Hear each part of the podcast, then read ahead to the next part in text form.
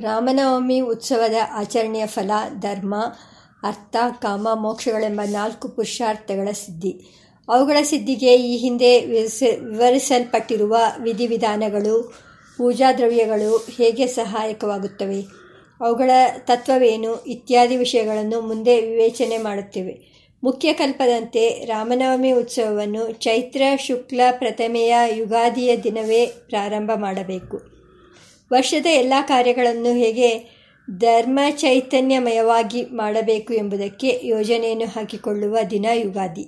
ಆ ಯೋಜನೆಯನ್ನು ಕಾರ್ಯಗತ ಮಾಡುವ ದಿಸೆಯಲ್ಲಿ ಹೆಜ್ಜೆ ಹಾಕುತ್ತಾ, ಅದರ ಗತಿಯನ್ನು ವಿಚ್ಛಿತ್ತಿ ಇಲ್ಲದೆ ಮುಂದುವರಿಸುವುದಕ್ಕಾಗಿ ಅದಕ್ಕೆ ಸೇರಿದಂತೆಯೇ ಸಾಕ್ಷಾತ್ ಧರ್ಮಪ್ರಭುವೇ ಆಗಿರುವ ಶ್ರೀರಾಮಚಂದ್ರನ ಆರಾಧನೆಯ ಉತ್ಸವವನ್ನು ಪ್ರಾರಂಭ ಮಾಡಬೇಕೆಂದು ಪೂಜಾಕಲ್ಪವು ವಿಧಾನ ಮಾಡಿರುವುದು ಅತ್ಯಂತ ಯುಕ್ತವಾಗಿದೆ. ಶ್ರೀರಾಮನು ಸಾಕ್ಷಾತ್ ಧರ್ಮದ ಮೂರ್ತಿ. ರಾಮೋ ವಿಗ್ರಹವಾನ್ ಧರ್ಮ, ಸತ್ಯೇ ಧರ್ಮ ಇವಾಪರಹ ಧರ್ಮ ವಿಜಯದ ಗುರಿಯನ್ನು ಸಾಧಿಸುವುದಕ್ಕೆ ಅವನಿಗಿಂತ ಮಿಗಿಲಾಗಿ ಬೇರೆ ಯಾರು ತಾನೇ ಸ್ಫೂರ್ತಿ ನೀಡಬಲ್ಲರು? ಕೆಲವರು ಧರ್ಮದ ಪರಿಜ್ಞಾನವನ್ನು ಹೊಂದಿ ಅದರ ಉಪದೇಶ ಮಾಡುವುದರಲ್ಲಿ ಮಾತ್ರ ನಿಪುಣರಾಗಿದ್ದಾರೆ. ಅದರಂತೆ ತಾವು ಆಚರಿಸುವುದಿಲ್ಲ. ಆದರೆ ಆಚರಣೆಗೆ ಬರದ ಅರಿವು ಉಳ್ಳವರು ಕಣ್ಣಿದ್ದು ನಡೆಯದ ಹೆಳವರಂತೆ. ಕೆಲವರು ಆಚರಣೆಯನ್ನು ಇಟ್ಟುಕೊಂಡಿದ್ದರೂ ಅದರ ಹಿಂದೆ ಧರ್ಮದ ವಿಜ್ಞಾನ ವಿವೇಕವನ್ನು ಹೊಂದಿರುವುದಿಲ್ಲ. ಅವರು ನಡೆಯುತ್ತಿದ್ದರೂ ಕಣ್ಣಿಲ್ಲದೆ ದಾರಿಯನ್ನು ಕಾಣದಿರುವ ಕುರುಡರಂತೆ. ಇವರಿಬ್ಬರು ಗುರಿ ಮುಟ್ಟದೆ ಪತಿತರಾಗುವವರೇ. ಆತ್ಮೋದ್ಧಾರದ ಮಾರ್ಗದಲ್ಲಿ ಇವರು ಯಾರು ಆದರ್ಶವಾಗುವುದಿಲ್ಲ. ಅರಿವು ಅನುಷ್ಠಾನ ಎರಡನ್ನೂ ಸಮರಸವಾಗಿ ಸಮಗ್ರವಾಗಿಯೂ ಯಾವನು ಇಟ್ಟುಕೊಂಡಿರುತ್ತಾನೆಯೋ, ಅವನು ತಾನೇ ನಮಗೆ ಯೋಗ್ಯನಾದ ನಾಯಕನಾಗಬಲ್ಲ. ಅಂತಹನು ದೈವಾಂಶ ಪುರುಷನು ಆಗಿದ್ದರೆ ವ್ಯವಹಾರದ ಆದರ್ಶಕ್ಕೆ ಮಾತ್ರವಲ್ಲದೆ ಪರಮಾರ್ಥದ ಪೂಜೆಗೂ ಪರಮೋತ್ತಮ ಪಾತ್ರನಾಗಿ ಇಹಪರಗಳೆರಡರಲ್ಲೂ ನಮಗೆ ಅತ್ಯಂತ ಸಮರ್ಥ ನೇತಾರನಾಗುವನು. ಇಂತಹ ಯೋಗ್ಯತೆಯಿಂದ ಸಂಪನ್ನನಾದವನು ಪುರುಷೋತ್ತಮ ಶ್ರೀರಾಮಚಂದ್ರನೇ. ವಾಲ್ಮೀಕಿಯು ತನ್ನ ಅಮರಕಾವ್ಯದಲ್ಲಿ ಅವಿಸ್ಮರಣೀಯವಾಗಿ ಚಿತ್ರಿಸಿರುವಂತೆ ಧರ್ಮಜ್ಞನಾಗಿದ್ದಂತೆಯೇ ಅದರ ಅನುಷ್ಠಾನದಲ್ಲೂ ಅಷ್ಟೇ ದೃಢವಂತನಾಗಿದ್ದವನು ಅವನು. ಧರ್ಮಜ್ಞಶ್ಚ ಕೃತಜ್ಞಶ್ಚ ಸತ್ಯವಾಕ್ಯೋ ದೃಢವ್ರತಃ ವಿದ್ಧಿ ಮಾಂ ಋಷಿ ಬಿಸ್ತುಲ್ಯಂ ಕೇವಲಂ ಧರ್ಮಮಾಸ್ತಿತಂ. ಅಂತೆಯೇ ಅವನು ಧರ್ಮದ ಫಲಗಳಾದ ಅಭ್ಯುದಯ ನಿಶ್ರೇಯಸ್ಸಗಳೆರಡನ್ನೂ ದಯಪಾಲಿಸುವ ದೇವತೆಯೂ ಆಗಿದ್ದಾನೆ. ಪರಾದೇವತೆಯೂ ಆಗಿದ್ದಾನೆ. ಅವತಾರ ವರೇಣ್ಯನಾಗಿ ದೈವಮಾನುಷಗಳ ಸೇತುವೆಯೂ ಆಗಿದ್ದಾನೆ. ಶ್ರೀರಂಗ ಮಹಾಗುರುಗಳ ವಚನಾಮೃತದಲ್ಲಿ ನೆನೆಯುವುದಾದರೆ, ಅವನು ಸ್ಥೂಲ ದೃಷ್ಟಿಗೆ ಮನುಷ್ಯ, ಸೂಕ್ಷ್ಮ ಸೂಕ್ಷ್ಮ ದೃಷ್ಟಿಗೆ ದೇವತೆ ಮತ್ತು ಪರಾದೃಷ್ಟಿಗೆ ಪರಂಜ್ಯೋತಿ. ಈ ಎಲ್ಲ ರೂಪಗಳಲ್ಲಿಯೂ ಅವನನ್ನು ಆರಾಧಿಸಿದರೆ ತಾನೇ ಯುಗಾದಿಯ ಯೋಜನೆ ಸಂಕಲ್ಪಗಳ ಸಾಧನಾ ಮಾರ್ಗದಲ್ಲಿ ಮುನ್ನಡೆಯುವ, ಮುನ್ನಡೆಯ ಮೊದಲನೇ ಹೆಜ್ಜೆ. ಹಾಗೆ ಯುಗಾದಿಯ ದಿವಸವೇ ಶ್ರೀರಾಮನ ಉತ್ಸವವನ್ನು ಪ್ರಾರಂಭಿಸುವುದಕ್ಕೆ ವ್ಯಾವಹಾರಿಕವಾಗಿ ತೊಡಗಿ, ತೊಡಕಿದ್ದರೆ ಆಗ ನಾ, ರಾಮನವಮಿಯ ಹಿಂದಿನ ದಿನ ಅಂದರೆ ಅಷ್ಟಮಿಯ ದಿನವಾದರೂ ಅದನ್ನು ಪ್ರಾರಂಭಿಸುವುದು ಒಳ್ಳೆಯದು ಎಂಬ ವಿಧಾನವನ್ನು ಗಮನಿಸಿದೆವು. ಮಾರನೆಯ ದಿನ ನೆರವೇರಿಸಬೇಕಾಗಿರುವ ಪ್ರಧಾನವಾದ ಪೂಜೆಗೆ ಅವಶ್ಯಕವಾಗಿರುವ ಪ್ರಕೃತಿ ಧರ್ಮವನ್ನು ಅಂದಿನ ಅನುಷ್ಠಾನ ಉಂಟು ಮಾಡಿಕೊಡುತ್ತದೆ. ಮಾರನೆಯ ದಿನ ಹೇಗೋ ಉಪವಾಸ ಮಾಡಬೇಕಾಗುತ್ತದೆ. ಆದುದರಿಂದ ಹಿಂದಿನ ದಿನ ಯಥೇಚ್ಛವಾಗಿ ಮೂರು ವೇಳೆಗಳಲ್ಲೂ ಭೋಜನವನ್ನು ಗಿಟ್ಟಿಸಿ ಬಿಡೋಣ ಎನ್ನುವಂತಿಲ್ಲ. ಅಂದು ಸಾತ್ವಿಕ ಆಹಾರದ ಸೇವನೆ ಮತ್ತು ಏಕವೇಳೆಯ ಭೋಜನವನ್ನು ಶಾಸ್ತ್ರಗಳು ವಿಧಿಸುತ್ತವೆ. ಈ ಆಹಾರ ನಿಯಮದಿಂದಲೂ, ಭಗವತ್ ಪೂಜೆ ಕಥಾಶ್ರವಣಗಳಿಂದಲೂ ಮಾರನೆಯ ದಿನದ ದಿವ್ಯಾರಾಧನೆಗೆ ತಕ್ಕ ಒಳಹೊರ ವಾತಾವರಣ ಸೃಷ್ಟಿಯಾಗುತ್ತದೆ. ಇನ್ನು ರಾಮನವಮಿಯ ದಿವಸವೇ ಆಚರಿಸಲು ಹೇಳಿರುವ ವಿಧಿಗಳ ವಿಷಯ. ಅಂದು ಪ್ರಾತಃ ಕಾಲದ ಅನಿಕಗಳ ನಂತರ ವಿಶೇಷವಾದ ಪೂಜಾ ಮಂಟಪವನ್ನು ರಚಿಸಬೇಕೆಂದು ಕಲ್ಪವು ಹೇಳುತ್ತದೆ. ಅದಕ್ಕೆ ಬಗೆ ಬಗೆಯಾದ ಚಿತ್ರ ಅಲಂಕಾರಗಳನ್ನು ಅದು ವಿಧಿಸುತ್ತದೆ.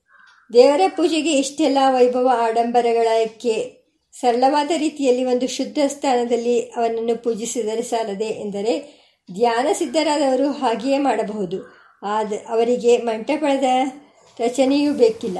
ಹೊರಗಿನ ಯಾವುದೇ ಪೂಜೆಯೂ ಅವರಿಗಾಗಿ ಅನಿವಾರ್ಯವಲ್ಲ. ಪೂಜೆಗಿಂತಲೂ ಸ್ತೋತ್ರವು ಬಹುಪಾಲು ಶ್ರೇಷ್ಠ. ಅದಕ್ಕಿಂತಲೂ ಜಪವು ಮತ್ತು ಶ್ರೇಷ್ಠ. ಜಪಕ್ಕಿಂತಲೂ ಧ್ಯಾನವು ಇನ್ನೂ ಶ್ರೇಷ್ಠ. ಧ್ಯಾನಕ್ಕಿಂತಲೂ ಸಮಾಧಿಯು ಮತ್ತು ಶ್ರೇಷ್ಠ. ಪೂಜಾ ಕೋಟಿಗುಣಂ ಸ್ತೋತ್ರಂ, ಸ್ತೋತ್ರ ಕೋಟಿಗುಣಂ ಜಪ. ಜಪಾತ್ ಕೋಟಿಗುಣಂ ಧ್ಯಾನಂ ಧ್ಯಾನಾತ್ ಕೋಟಿಗುಣಂ ಲಯ ಎಂದು ಯೋಗಶಾಸ್ತ್ರ ಹೇಳುತ್ತದೆ. ಆದರೆ ಇದು ಸಿದ್ಧರ ವಿಷಯ. ಸಾಮಾನ್ಯ ಸಾಧಕರಿಗೆ ಹೊರಗಿನ ಪೂಜಾ ಮಂಟಪ, ಅಲಂಕಾರ, ಪೂಜೆ ಇವೆಲ್ಲವೂ ಬೇಕಾಗುತ್ತದೆ. ಅದಕ್ಕೆ ಹೇಳಿರುವ ಶಾಸ್ತ್ರೀಯವಾದ ಶಿಸ್ತು ಶೃಂಗಾರಗಳೆಲ್ಲವೂ ದೈವೀ ಸ್ಫೂರ್ತಿಗೆ ಸಹಾಯಕವಾಗುತ್ತೇವೆ ಎಂಬುದರಲ್ಲಿ ಸಂದೇಹವಿಲ್ಲ.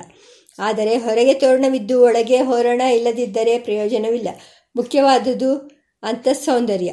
ಹೊರಗಿನ ಮಂಟಪ ರಚನೆ ಮಾಡಲು ಸೌಕರ್ಯ ಇಲ್ಲದವರು ಒಳಗೆ ಭಕ್ತಿ ಶ್ರದ್ಧೆಗಳ ಮಂಟಪದಲ್ಲಿ ಆರಾಧನೆ ಮಾಡಿದರೂ ಅದು ಚೈತನ್ಯವನ್ನು ಮುಟ್ಟುತ್ತದೆ. ಮಹಾಗುರುಗಳು ಅಪ್ಪಣೆ ಕೊಡಿಸಿರುವಂತೆ ಪ್ರಯಾಣ ಮಾಡುವ ದೋಣಿಗೆ ಅಲಂಕಾರ ಮಾಡಿದ್ದರೂ ಅದು ದಡವನ್ನು ಮುಟ್ಟುತ್ತದೆ. ಅಲಂಕಾರ ಇಲ್ಲದಿದ್ದರೂ ಅದು ದಡವನ್ನು ಮುಟ್ಟುತ್ತದೆ. ಆದರೆ ದೋಣಿ ದೃಢವಾಗಿರಬೇಕು. ಸರಿಯಾಗಿ ನಡೆಸಲ್ಪಡಬೇಕು ಅಷ್ಟೇ.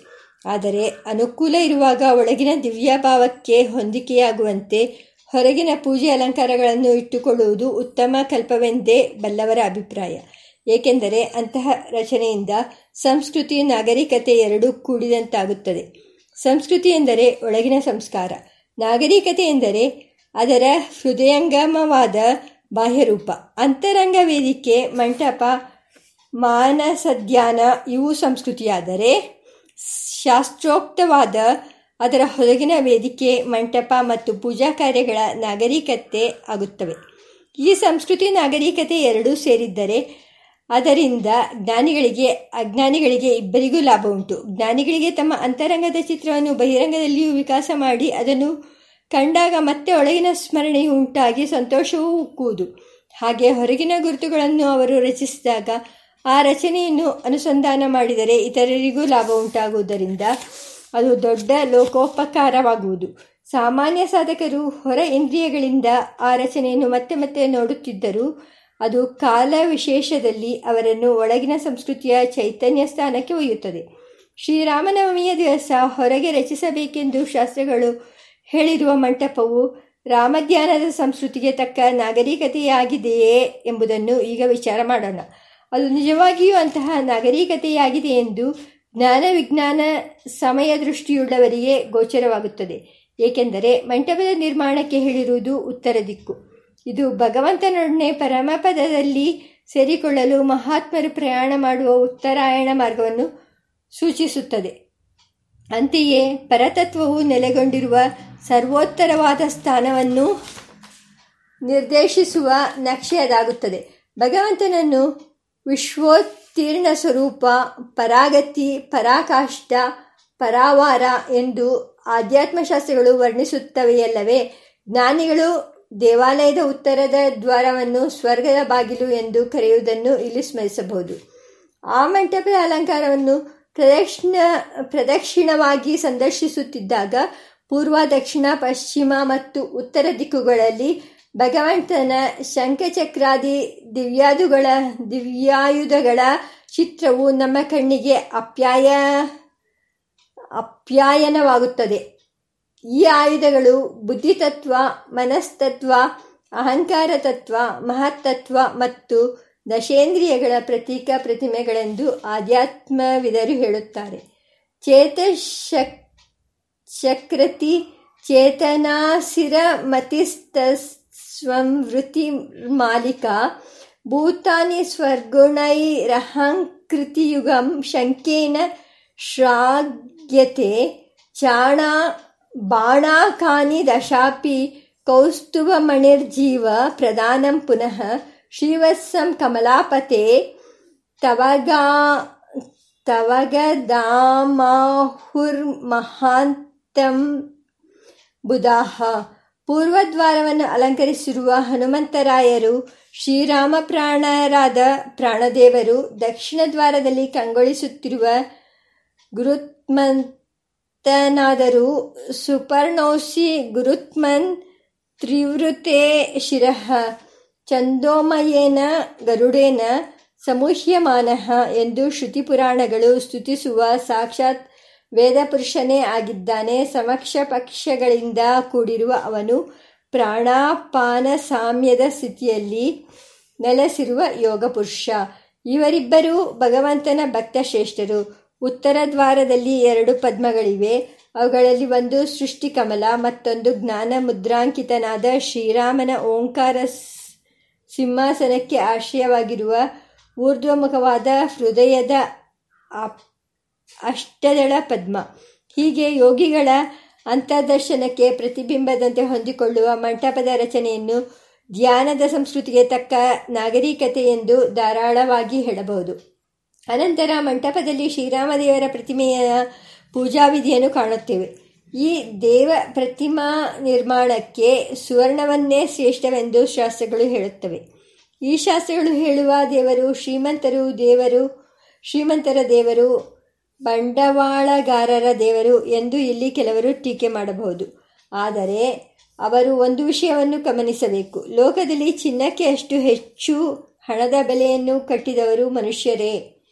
ಅದು ಅಪರೂಪವಾಗಿ ದೊರೆಯುವ ಪದಾರ್ಥ.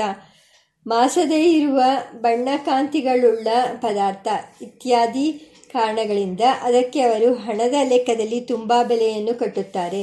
ಅದು ಶ್ರೀಮಂತರ ಸ್ವತ್ತು ಎಂದು ಅರ್ಥ ವ್ಯವಸ್ಥೆಯನ್ನು ಮಾಡಿದ್ದಾರೆ. ಹಿಂದೆ ಮೆಕ್ಸಿಕೋ, ಪೆರು ದೇಶಗಳಲ್ಲಿ ಚಿನ್ನವು ಧಾರಾಳವಾಗಿ ಸಿಕ್ಕುತ್ತಿದ್ದರಿಂದ ಅದರ ಬೆಲೆ ಆಗ ಅಲ್ಲಿ ತುಂಬ ಕಡಿಮೆಯಾಗಿತ್ತು ಎಂದು ಇತಿಹಾಸಕಾರರು ಹೇಳುತ್ತಾರೆ. ಆದರೆ ಜ್ಞಾನಿಗಳು ಇಲ್ಲಿ ದೇವತಾ ಪ್ರತಿಮೆಯ ನಿರ್ಮಾಣದಲ್ಲಿ ಚಿನ್ನಕ್ಕೆ ಪ್ರಾಧಾನ್ಯವನ್ನು ಕೊಟ್ಟಿರುವುದು ಆ ಮೇಲ್ಕಂಡ ಮೂಲ್ಯದ ಕಾರಣದಿಂದಲ್ಲ.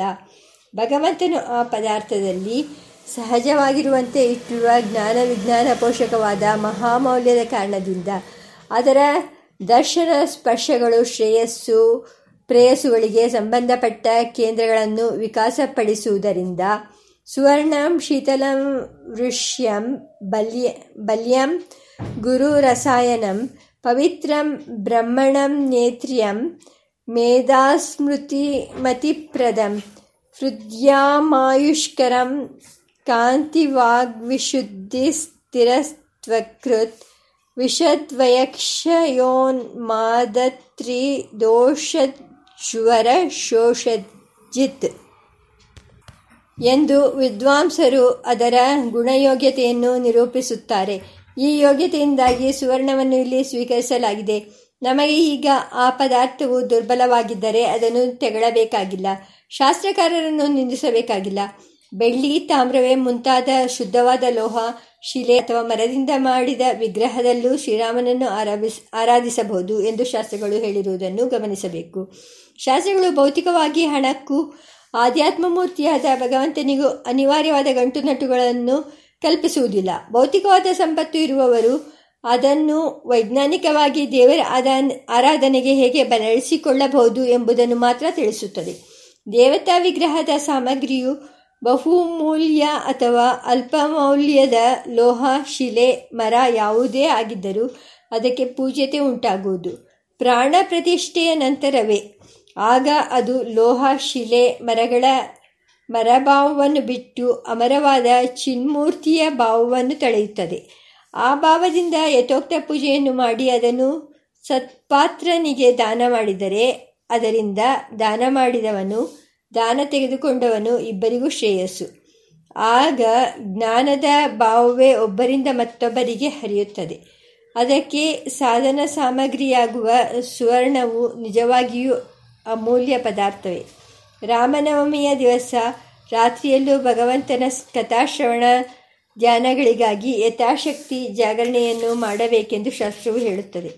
ಈ ಜಾಗರಣೆಯು ಒಂದು ತರಹದ ತ್ಯಾಗ ತಪಸ್ಸೆ ಆಗುತ್ತದೆ. ವ್ರತದ ಅಂಗವಾಗಿ ಅಗ್ನಿ ಪೂಜೆ ಹೋಮಗಳನ್ನು ಶಾಸ್ತ್ರವು ಹೇಳುತ್ತದೆ. ಈ ಅಗ್ನಿಯು ಜ್ಞಾನಾಗ್ನಿ ಸ್ವರೂಪನಾದ ಭಗವಂತನ ಪ್ರತೀಕವು ಪ್ರತಿಮೆಯು ಪ್ರತಿನಿಧಿಯು ಅಭಿಜ್ಞಾನವೂ ಆಗುತ್ತದೆ. ಅದರಲ್ಲಿ ಅರ್ಪಿಸುವ ಆಹುತಿಗಳು ಅಲ್ಲಿ ಆಹ್ವಾಹಿತನಾಗುವ ಯಜ್ಞ ಪುರುಷ ಭಗವಂತನನ್ನೇ ತಲುಪುತ್ತದೆ. ಮನುಷ್ಯರಿಗೆ ಅತ್ಯಂತ ಪವಿತ್ರತೆಯನ್ನು ಉಂಟು ಮಾಡುವ ಕರ್ಮಗಳು ಯಜ್ಞ, ದಾನ ಮತ್ತು ತಪಸ್ಸು ಎಂದು ಗೀತಾಶಾಸ್ತ್ರವು ಹೇಳುತ್ತದೆ. ಈ ಶ್ರೀರಾಮ ಪೂಜಾಕಲ್ಪದಲ್ಲಿ ಅವು ಮೂರು ಸೇರುತ್ತವೆ. ಅದರಲ್ಲಿ ಜ್ಞಾನಯಜ್ಞ, ದ್ರವ್ಯಯಜ್ಞಗಳು ಅರ್ಪಿತವಾಗುತ್ತವೆ. ಸಾತ್ವಿಕ ದಾನವು ನೆರವೇರುತ್ತದೆ.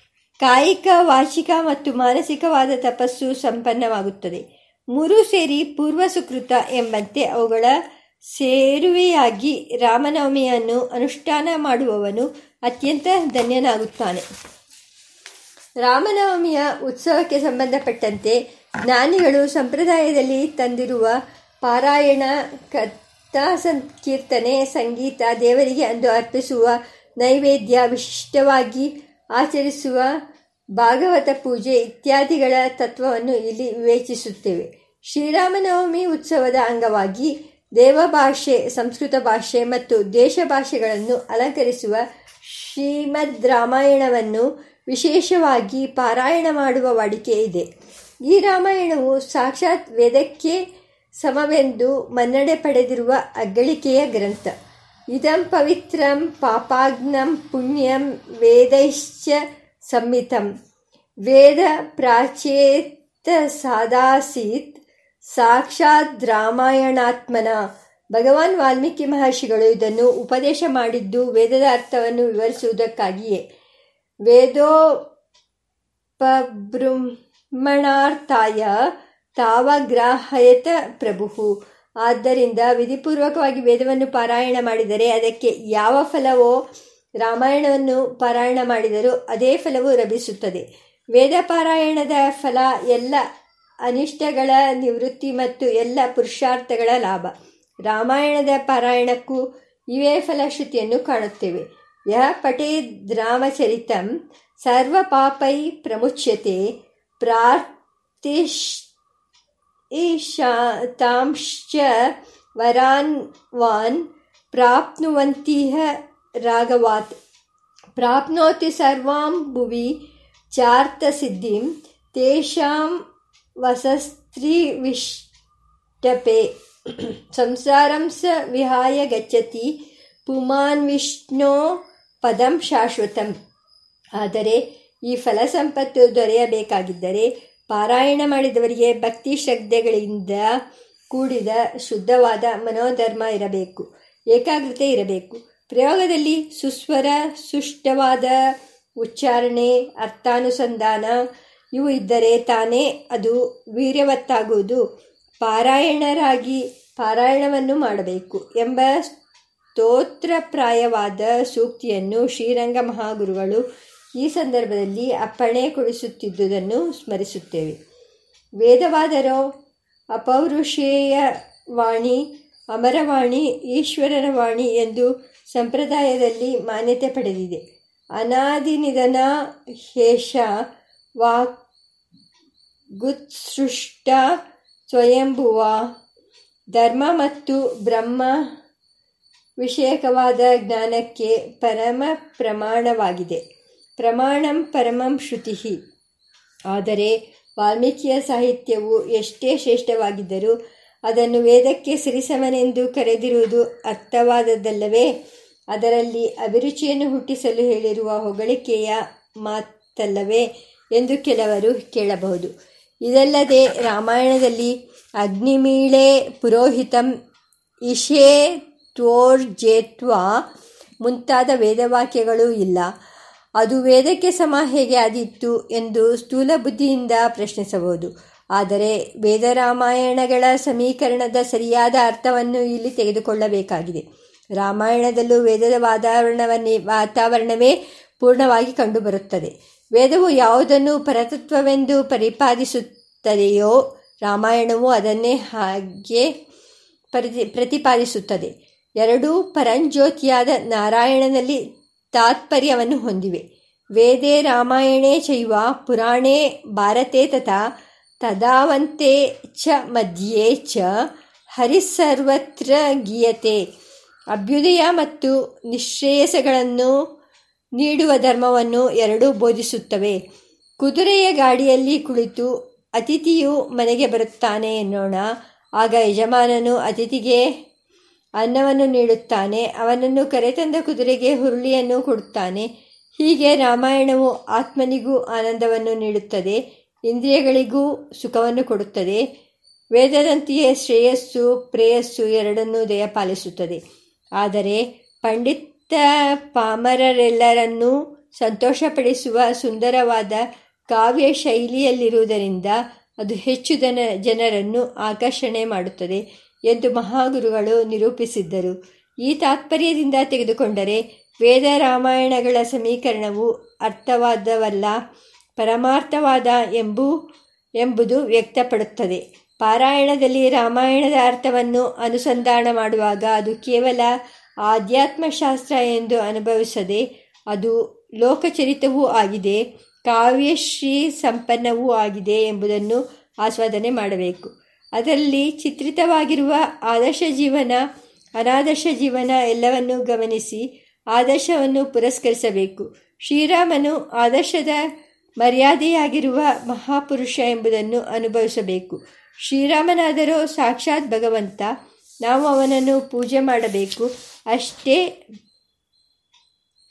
ಹುಲುಮನುಜರಾದ ನಾವೆಲ್ಲಿ, ಅವನೆಲ್ಲಿ? ಅವನ ಆದರ್ಶವನ್ನು ನಾವು ಅನುಸರಿಸಲು ಸಾಧ್ಯವೇ? ಅದು ಸಾಧ್ಯವೆಂದು ಭಾವಿಸುವುದು ಭಗವಂತನಲ್ಲಿ ಅಪರ, ಅಪಚಾರ ಎಂದು ಕೆಲವು ಭಾಗವತರು ಆಕ್ಷೇಪ ಎತ್ತುವುದುಂಟು. ಇದು ಸ್ಥೂಲವಾದ ಆಲೋಚನೆಯಿಂದ ಬಂದ ಪ್ರಶ್ನೆ.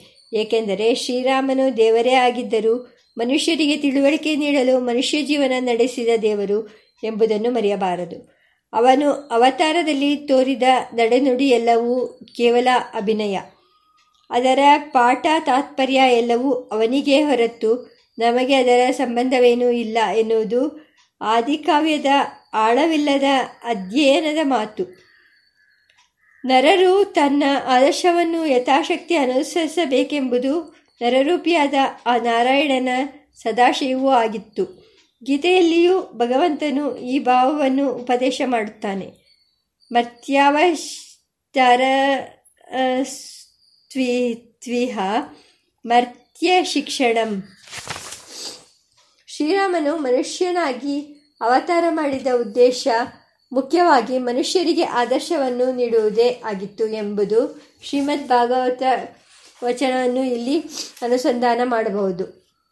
ಯದ್ಯದಾಚರತಿ ಶ್ರೇಷ್ಠ, ತತ್ತ ದೇವೇತರೋ ಜನ, ಸ ಯತ್ ಪ್ರಮಾಣಂ ಕೃತೆ ಲೋಕಸ್ತದನು ದರ್ಶತೆ. ಜೀವನದ ನೋವು ನಲಿವುಗಳನ್ನು ಅನುಭವಿಸಿದರೂ ಆಧ್ಯಾತ್ಮ ಭಾವದಿಂದ ಅವುಗಳನ್ನು ಮೀರಿದ್ದ ಸ್ಥಿತಪ್ರಜ್ಞನು ಶ್ರೀರಾಮ. ಬೇವು ಬೆಲ್ಲಗಳನ್ನು ಮೆಲ್ಲುವ ಯುಗಾದಿಯಿಂದ ಪ್ರಾರಂಭವಾಗುವ ಉತ್ಸವದಲ್ಲಿ ಸ್ಮರಿಸಲು ಅತ್ಯಂತ ಯೋಗ್ಯವಾದ ಆದರ್ಶ ಮೂರ್ತಿ ಅವನು ತಾನೇ. ಅವನನ್ನು ನಾಯಕನನ್ನಾಗಿ ಹೊಂದಿರುವ ಕಾವ್ಯರತ್ನ ಎಲ್ಲ ಮುಖಗಳ ಕಾಂತಿ